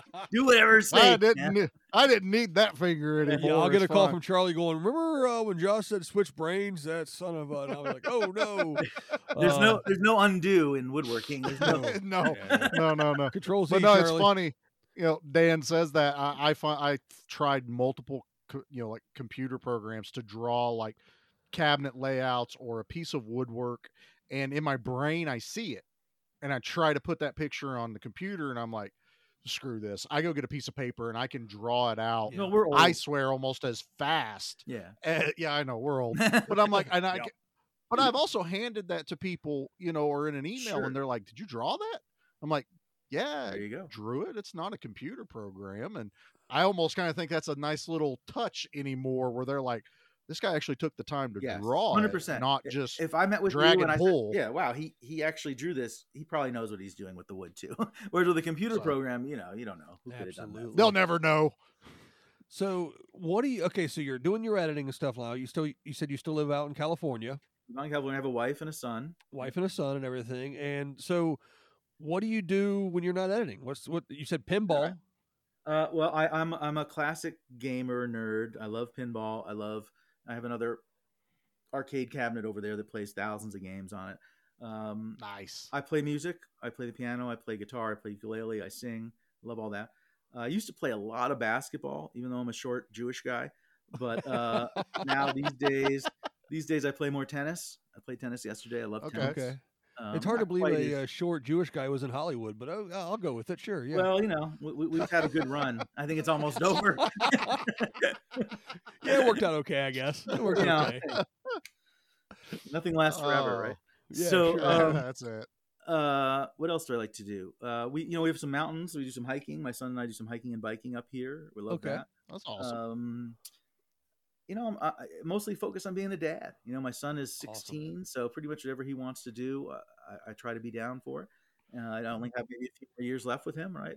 Like this. Yeah. Um, Is he driving yet? no, you know, it's interesting. This generation, at least out here, they're not as in a rush to get their license as I was. I wasn't was either, counting actually. down the days, you know, and Uh, guys- mine's counting down the days because at 15 and a half, he can get his learners, and Right. that's in March. Yep. okay, well, So he's already, like- excited about it. Yeah, Yeah, he's like, Dad, when can we do it? And I have multiple vehicles. My dad's a mechanic. We have all kinds of stuff, and he loves getting in the the one and just drive it around the driveway. You know, he he's ready in his mind, and I'm sitting there going, Jesus Christ, Yeah, I'm- it's scary. I, am not. I don't know if I'm ready for I mean, this. you know what it costs to insure a teenager out here? I don't know what it Don't costs. tell. There. Here, it's like four, Yeah. five hundred a month just to, to, to. Oh, Insure a teenager. Wow. Yeah. Ouch! I mean, that's like Oh, a Mercedes payment right there. Yeah, yeah, no, I'm good. I'm- yeah, I'm, I'm good Yeah. with that. So if my thank you. son's not in a hurry, I'm not going to rush him. Can- I'll do what my parents did. It's like you're getting a job. So I, I uh, fried fish at Long John's to pay for you my car insurance when I was 16. Right. So, In those you days, know. you could you could you could support a car working at, at Yeah. Long John's. You Today, absolutely I don't think you could do that really. You know, Not out it- here. No, no. Not out it's here. fantastic with all the stories you've shared and all the things you've got to um, experience, all the adventures. Fatherhood is is the most challenging and the most rewarding and absolutely the most fun, uh, in my 100%. opinion. I would. I You would left think. out terrifying. Oh yeah, no, it scares the hell out of you daily. Scares the hell out of you daily. So, And it's not like I get one done and I'm like I'm ready for the next one because my oldest is my son, the next oldest is my daughter, and I'm like I have no idea what to do now. I look at my wife all the time, going, "That's on you." A daughter, I got, I got.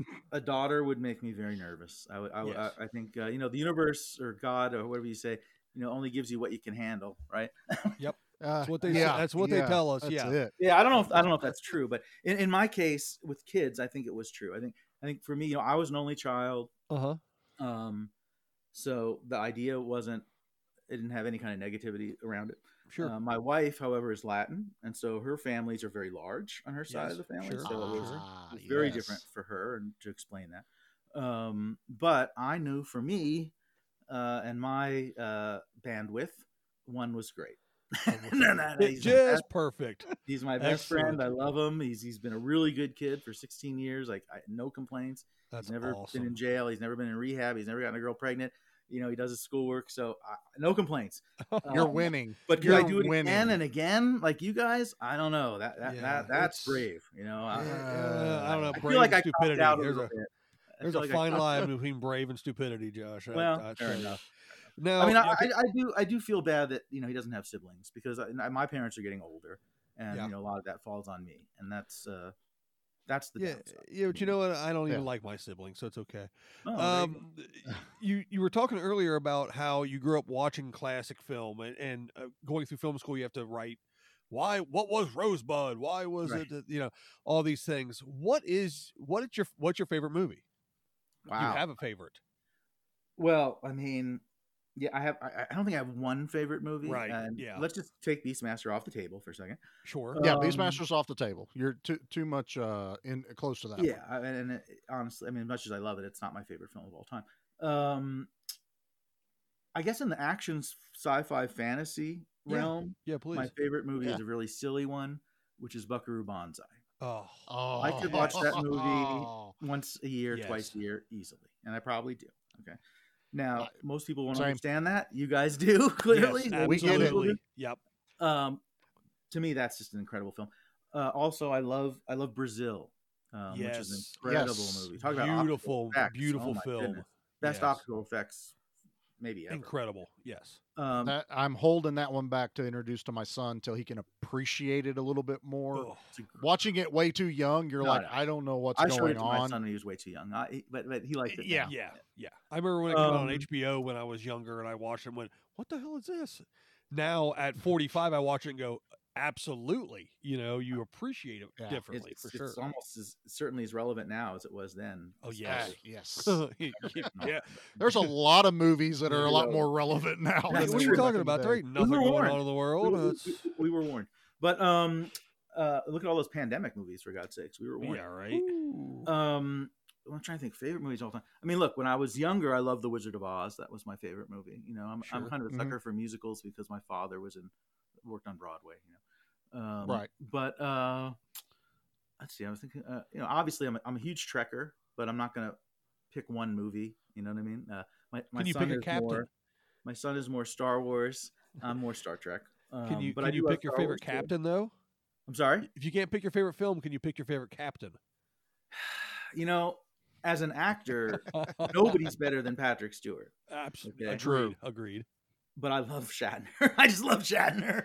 I mean, you know, I know he's an ass, and I know he's he's, he's Yeah. has a really weird past and everything, but uh, I, He's a captain. he's He, he, he very is who he very is. shoot first, ask questions later, cowboy type of character. exactly. Yeah. And I knew I knew Leonard Nimoy a little bit growing up, only because he went to he went to our temple, and he was just a Oh, okay. fine man, amazing man.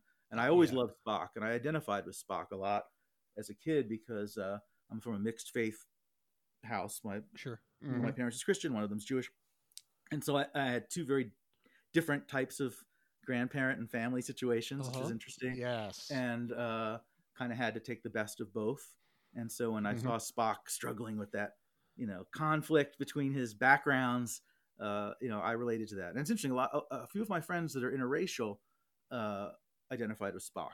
Too, I can very, see that. very much, which was that interesting. sure. makes a lot of sense. But I love Shatner, and and Sure. I, I saw Shat. He's ninety years old now, and I saw him Oh, do a one man show. This is probably four or five years ago. Um, he was incredible. Two hours of stories from Shatner with slides and pictures, and he sang and he talked about his love for horses and uh, every acting story. I mean, you felt like you went through Mhm. twelve Thanksgiving dinners with him after that. So he kind of won me That's over. awesome. And I loved Boston Legal. I loved him in that, and I loved uh, even his silly movie he just did, Senior Moment, which was so goofy. Took place in Palm Springs. Well, he just went to space too, didn't he? just went to Technically, space. He yeah, went to yeah. space. Yeah. Yeah, Uh, I mean, come on. I mean, look, nobody's perfect, but you have asked me my favorite captain. I guess I have to say Kirk, even though I, I love Picard. Don't get me wrong. I mean, if, if in a real life situation, I would want Picard as my captain, of Abs- course. yeah. In- Absolutely. In a fantasy, Yes. I would want. I would want. Yeah, I, I was Yes. always a Picard fan first, and then actually I really like Archer. Yeah, yeah. I, I, I liked Scott Bakula, uh, his Mhm. work in that. Bakula's uh, great. He was a good bit, so, captain, Yeah. yeah. Um, so uh, a big Trekker, you said. big Trekker. y- your son's more of a Star Wars. he loves Star Wars. Yeah, Yeah. He, he, I mean, I, he likes Trek too, but he's he's re- he's his first love is Star Wars. Again, he's well versed in both. You got to have a mixture of both think, you know, religions Star Yeah. as they mix it. exactly. Exactly That's right. what it is. Yeah, exactly. My mother was a big Star Trek fan when I was growing up, uh, and I latched onto Star Wars. So I will forever be a Star Wars fanboy. Uh, but Trek, I, I tell you what, if I had to There's live in one, if I had to live in one universe or the other, it's Star Trek. I think it's Right, a little, Yeah, well, little yeah. nicer, a little easier on us. I don't know if either of you guys have been in war. I haven't, and I No. I'm very grateful for not having that Nope. experience. I think we've all dodged that bullet pretty For good so sure. far. Yep. So Yep. we'll say so far for right now. Well, Well, Uh, if they draft us, that's a big problem. Yeah, that's what I'm saying. it would be like uh, f- uh, what was that Future War they just did with uh with uh Chris um Oh, Chris Pratt. Chris Pratt, Pratt. Well, I don't think I saw that. where they went back in time to, Yeah, to recruit uh, people for basically, the war uh, in the future. Yeah, the future had issues, and they had they needed people personnel so bad they would recruit basically anybody. So you could be a a, a, a butcher in a deli, you could be a, a substitute school teacher. It didn't matter. You had to get drafted and go to war. And these Yeah. people are walking around going, "I I don't know what I'm doing." Yeah, I think a lot of guys we'd felt be that like. way in a lot of wars. Yeah. Yeah. That- Oh, yeah. Yeah, tell me about that's it. I mean, I read, I just read today that everyone in Ukraine, all men between 20 and 60, are not supposed to leave the country because they're going to Yeah. be called up. Yeah. They They're they're fighting at this point. Yeah. 20 to 60. They're they're they're uh, hand delivering weapons to homes right now. Yeah, unbelievable. That's it's the it's, last thing it's I read. crazy. It's um It's sad. yeah, it's a crazy situation. So I mean, I honestly didn't think Putin was that crazy. I knew he was a dictator and he was, you know, narcissist and all that, but I didn't think he was going to just roll into Ukraine like I, yeah, I mean, I figured at this point in our lives, minus two or three individuals, nobody at this point is just going to roll into another country and go mine flag boom. what the hell? But he he absolutely did. I you know Well, and and it, We're going to see how it works out for him. Yeah, well because it Yeah. seems like everyone else in the world is against it. So Even Russians, it seems like, aren't behind him. Yeah. You know what I mean? yeah, I agree. They're they're protesting pretty Why would heavy the right Russian now. We'll just see what happens. It's And, and for those of you listening, they're like, "Why are you guys talking about current Oh, politics?" sorry. Well, I just watched Rambo three yesterday just so I could freshen up a little bit. Oh my hear God, about do I that's how Charlie gets his history lessons. By the way, is, is Rambo and Delta Force. and- Stallone, and he's such. he's quite a character. I'll tell you that. Yeah. is he? Have you met Stallone? I, I I've met him briefly twice in my Okay. life, but I have two friends that worked with him very closely um, in the Oh, that's awesome. Philippines on Rambo, and he was shooting like two at once at one point. Rambo and Rocky, I think he was shooting Rambo two Okay, and Rocky yeah. three or whatever. This guy goes way back with Stallone. He's an older guy. And uh, a younger friend of mine, who's a very talented editor now on The Boys, she's on fire. Um, she was his assistant editor on all those newer Rambo's and Rocky movies. Oh, really? Okay. Oh, Cool. Very cool. And That's my awesome. favorite story she told that I can repeat while we're recording, because you know I love Rocky. Rocky, you, you know my favorite movies. It's that's in my top ten for sure. The I was first Rocky, just the right There you age, go. just the right play. Yeah. that movie to this day, that music inspires me, and I work out. and hmm Anyway, I'm a big Rocky fan. So I think she was expressing, you know, some of her love for that character to him, and he said, "Well, you know, Nona." That's my alter ego. Like, that's not who I am. You know? and sure, you know, it's kind of true. I think. That- Yeah. Well, I mean, I think it was. he might be more was Rambo than of him. Rocky. He might- I, think can now. I think later. I, I think early on, I kind of think that Rocky was maybe that side of him he well, he wanted was young. to be. Yeah, he was very young. Yeah. Yeah, he was young. He was as He wasn't jaded aspiring actor. Right. He wanted to act, and then he realized, oh, I got muscles, and they'll let me play with machine guns, and I get paid well, and it went from there. So uh, you know, we we love Stallone. That's probably mine and one of mine and Dan's favorite. Mhm. Well, I certainly Action love, I certainly love Rocky. I, I mean, I don't know Stallone as a man, but I mean, Yeah. as, as his work, I, I love. I mean, a lot of it for sure. Yeah, yeah. Well, Absolutely. ta- fantastic. speaking of Italian guys that you Yeah. met or in passing, um, there was another video I watched earlier that uh you got to work with Tony Danza. Briefly? Oh, right. yeah, Tony, he was cool. Uh, that was kind of one of my last things I did in high school on TV. It was Teen Star Search, right? Star was- Search with uh, Ed McMahon and uh, and it was a skit. What what was what, what was the deal with that? Because it was just that that one part I right. watched. The the idea was, you know how just like they do today with American Idol, they would judge singers and stuff on Star Search, same kind of Sure. show. Yeah. They wanted Okay. to do that for acting, which ah, is kind of inherently flawed on its surface. But anyway, they, they, that's what they did. So they had uh, me do a skit with Tony and an actress, young actress, and then another Mhm. couple, two, you know, and we competed.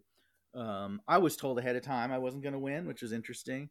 Um, it was all political, totally, and they, they were very upfront about it, so that was okay. Um, Okay, well, yeah. Now, as as a long as kid, it it was was- leading you usually At least you knew what you were getting into. Yeah. but I knew, yeah, it's like uh, I was doing it for the payday and maybe a little exposure, right? Uh, the kid who won, J.D. Roth, interestingly enough, do you know who he Yeah. is? uh, he went on to host uh, a lot of children's game shows like. Fun House and things of that nature. Yeah. and he's one of the biggest reality producers ever. yes. Yeah, that's right. Yeah. Very, very successful producer.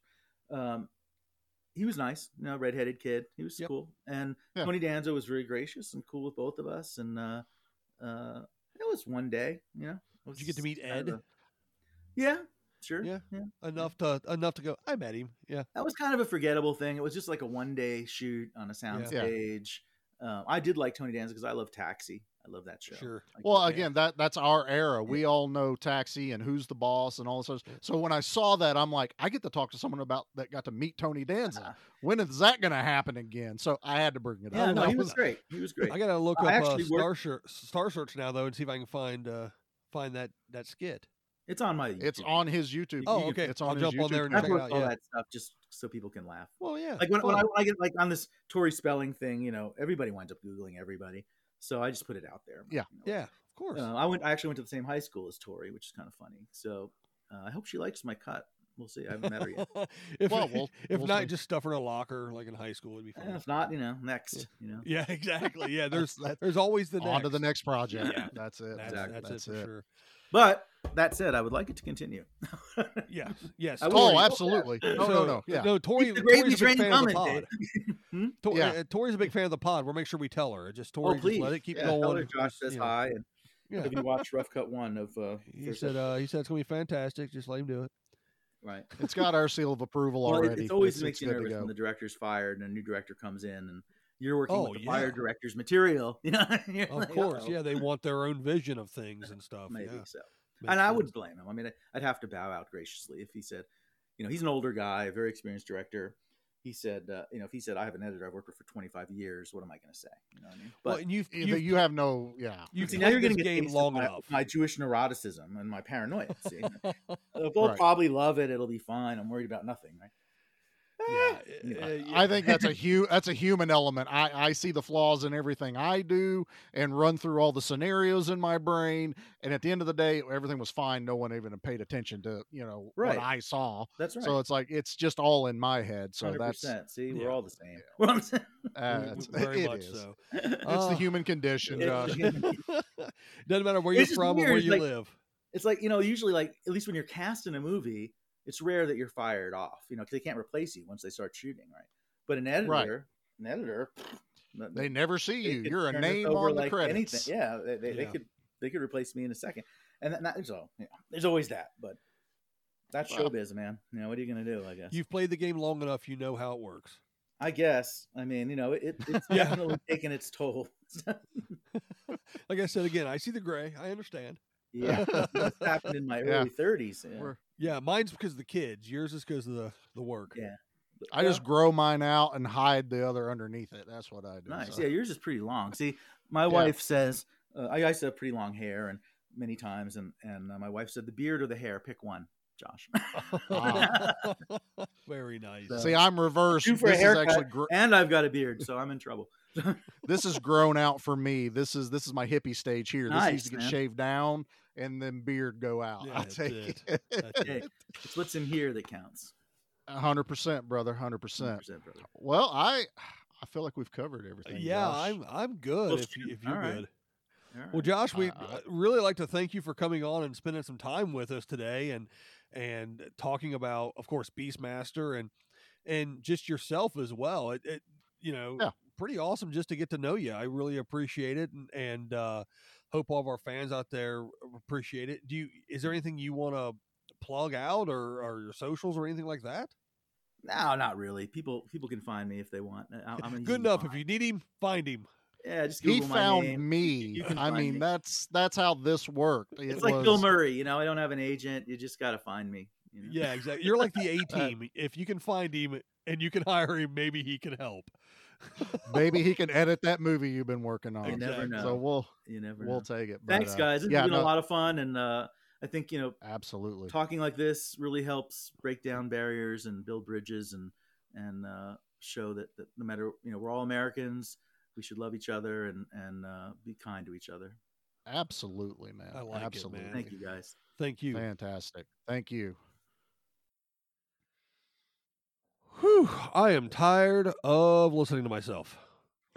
Yeah, you know, I guess we probably didn't need to play that live drop No, all the way through. no, I could have been doing something like flossing my ears or brushing my toes or No one needs to know all that. burning my hair. I don't know. I could have been doing something, but I, it was more time, better time spent listening to that interview. It was really good.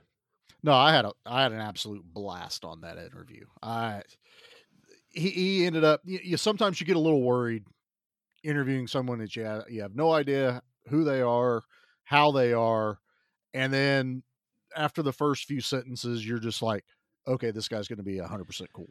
Yeah, I mean, yeah, it, it was one of those. I mean, because um, in my past life as a radio guy, can you guys tell I did some radio? No one knows. Okay. So when I did that, I got to interview some people. So I was okay with interviewing, but I didn't know like this dude. I didn't, you know, I didn't have any frame of reference. And it ended up being really, really awesome. And, um, you know, it, had a great time talking to Josh.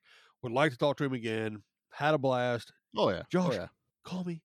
Um, so uh, anyway, yeah, had a great time. Thanks, Josh, so much for you know your Taking the time out, reaching out to us. I mean, Absolutely. it, it it was an absolute blast. He's uh I need to remember when this drops for him to send us a picture of the sword yeah. that he has hanging in his room. Yeah. And that that's the I I know we say it in there, you know, we've said it before. We're not doing YouTube, but there are times that God, I wish we were doing video because we're literally getting a tour of his basement like office area. Yeah, There's toys was on so the cool. shelves. I think it was uh, his garage. I think there was a garage door. Was it the garage? Yeah, it was so. something. But, know. uh, you don't know. You know them Hollywood types. So you Yeah. know, I had a blast doing it. I can't wait for you know more of these interviews that, to come down the road that we're working on. Yep, there are more coming. Psst, we are actually working on new ones. Just as a secret, to everybody. Shh, don't tell nobody. Well, it's Okay, tell you don't. people, please. I mean, you don't you don't announce it till you've recorded it. That Yeah. can go back and bite you in the butt I know sometimes. because I, I mean, I'm real excited that that uh, uh Patrick Stewart will be on the show. I mean, um, no, yeah, no. uh, right, well, Don't anyway. don't even get anybody's hopes up for something like that. Yeah, tell me about it. Stuart Anyway. Patrick Stuart, who yeah, I yeah, told a you guy named. Stuart Patrick. Yeah, he he's uh, the cashier at the Kroger down the street. Which for right. people that don't know what Kroger is, it's a grocery store. You dullards. I All got right. Kroger down here. Well, yeah, but not in uh, Washington State. Cool. I don't know. I- All I right. uh, d- uh, I, I, you know what? This is kind of weird closing off on this one because we usually do a body count. There was zero. This episode had zero bodies. Yeah, Count none of one. us died in this interview. Um, I give it a 10 Alliangs for the interview. Josh gets 10 Allianz. We'll do that. I, I Yeah, 100% back that up. And I hope, and Josh, I hope all of your pinball scores are 999999999. I think that's enough nines. Roll that sucker over. That's what That's I right. say. Don't tilt it. And Uh, I'm just, I'm glad we're going to have a jealous Pete at the end of this when he hears about all that. You yeah. hey, Pete. We got to talk to this guy. and He plays pinball. plays All pinball. right. Uh, anyway, you got you got anything to add to this? Well, uh, do do you want to at least do our little closing type thing? Yeah, Or yeah. are we good? Uh, eh, yeah. Eh. Just throw some quick. Everyone knows the socials. Just throw the quick thank yous out to our network All right. brothers. Thank you sister. to all of our network brothers and sister out there. First of all, we'd like to thank Mountain Empire Comics in Bristol and Kingsport, Tennessee. Thanks, guys. Appreciate you. Second of all, we'd like to send a hey, what's up to all of our other homies on the network. Of course, that's Good Beer Bad Movie Night. That is the monster movie Stomp Down. That is live and in color with Wolfie D, kind of a adjacent. uh, That's one of the part- sister ones. Yeah, it's yeah. Yeah. Well, you telling you saying Jimmy's a sister? My I thought he was cousin. your cousin. Eh, whatever. It's a cousin podcast. It's a sister Um, cousin. Is that a he's a thing? Well, you're from Virginia, so maybe. And uh, of course, give back my pro wrestling. yes. As we record this, episode two will be dropping tomorrow morning. as we Hint, record. hint. Now you guys know how, when we recorded this. Uh, also, the I know you can hear me. Yes. I have to plug that because I don't want Flynn to meet me and stretch me. And Tales from the Haunt. Which they heard the brand new commercials we got there. So we're trying to mix things up so you don't hear the same exact commercial break every episode. That's right. And uh, there, is there another podcast that's on this network? I can't remember if there's anything. No, I guess that's it. No, I mean, if you want to plug the horror yeah. one, but oh, if they're, lis- that's right. if they're listening to this one, they Yeah. know about the horror one. I know. I'm just being a toolbag. My my feelings don't get hurt. It's fine. I'm just being a knob. Everyone, uh the next episode of Give Me Back My Action Movies will be coming out on its regularly scheduled day. Yep. So make sure you listen to that. Oh, yeah. Uh we're recording this on an off night, so I don't have the same energy, I think. Maybe I don't have the same flow. Well, for those that have listened to the and others, I haven't they had know- dinner yet either. I ate some Doritos, but that's Yeah, neither have I. Yeah. Now, eh, for those that maybe don't know and maybe aren't listening to the interviews on the horror show, the interview episodes just appear. I don't I don't bump anything on our normal movie episodes. Mm. I feel like the interviews should just be boom, surprise. Like Kevin Bacon when you throw paint on him. Yeah, like Hollow Man. See? I That know was about horror good. movies. Good, Dan. I saw Good. that one. Awesome. That was creepy as shit. It really was. It really for did. more than the Yeah, scary part. Yeah. Yeah. You guys need to do an, a horror movie that I actually have seen and or will watch so I can be on there. Uh we did Christine, but you were dying. So that was I probably vid. you had the old vid and you thought you were recording, you that's how that's how sick I was. I thought I was going to record that night, and I really didn't. Which thank goodness I didn't. Yep. Um, for me, for Charlie, thank you, Josh. For Nate, who's not even here. This has been a very special episode of Give Me Back My Action Movies. Charlie, say the thing. Josh, that interview was phantasmagorical. I knew you'd say that.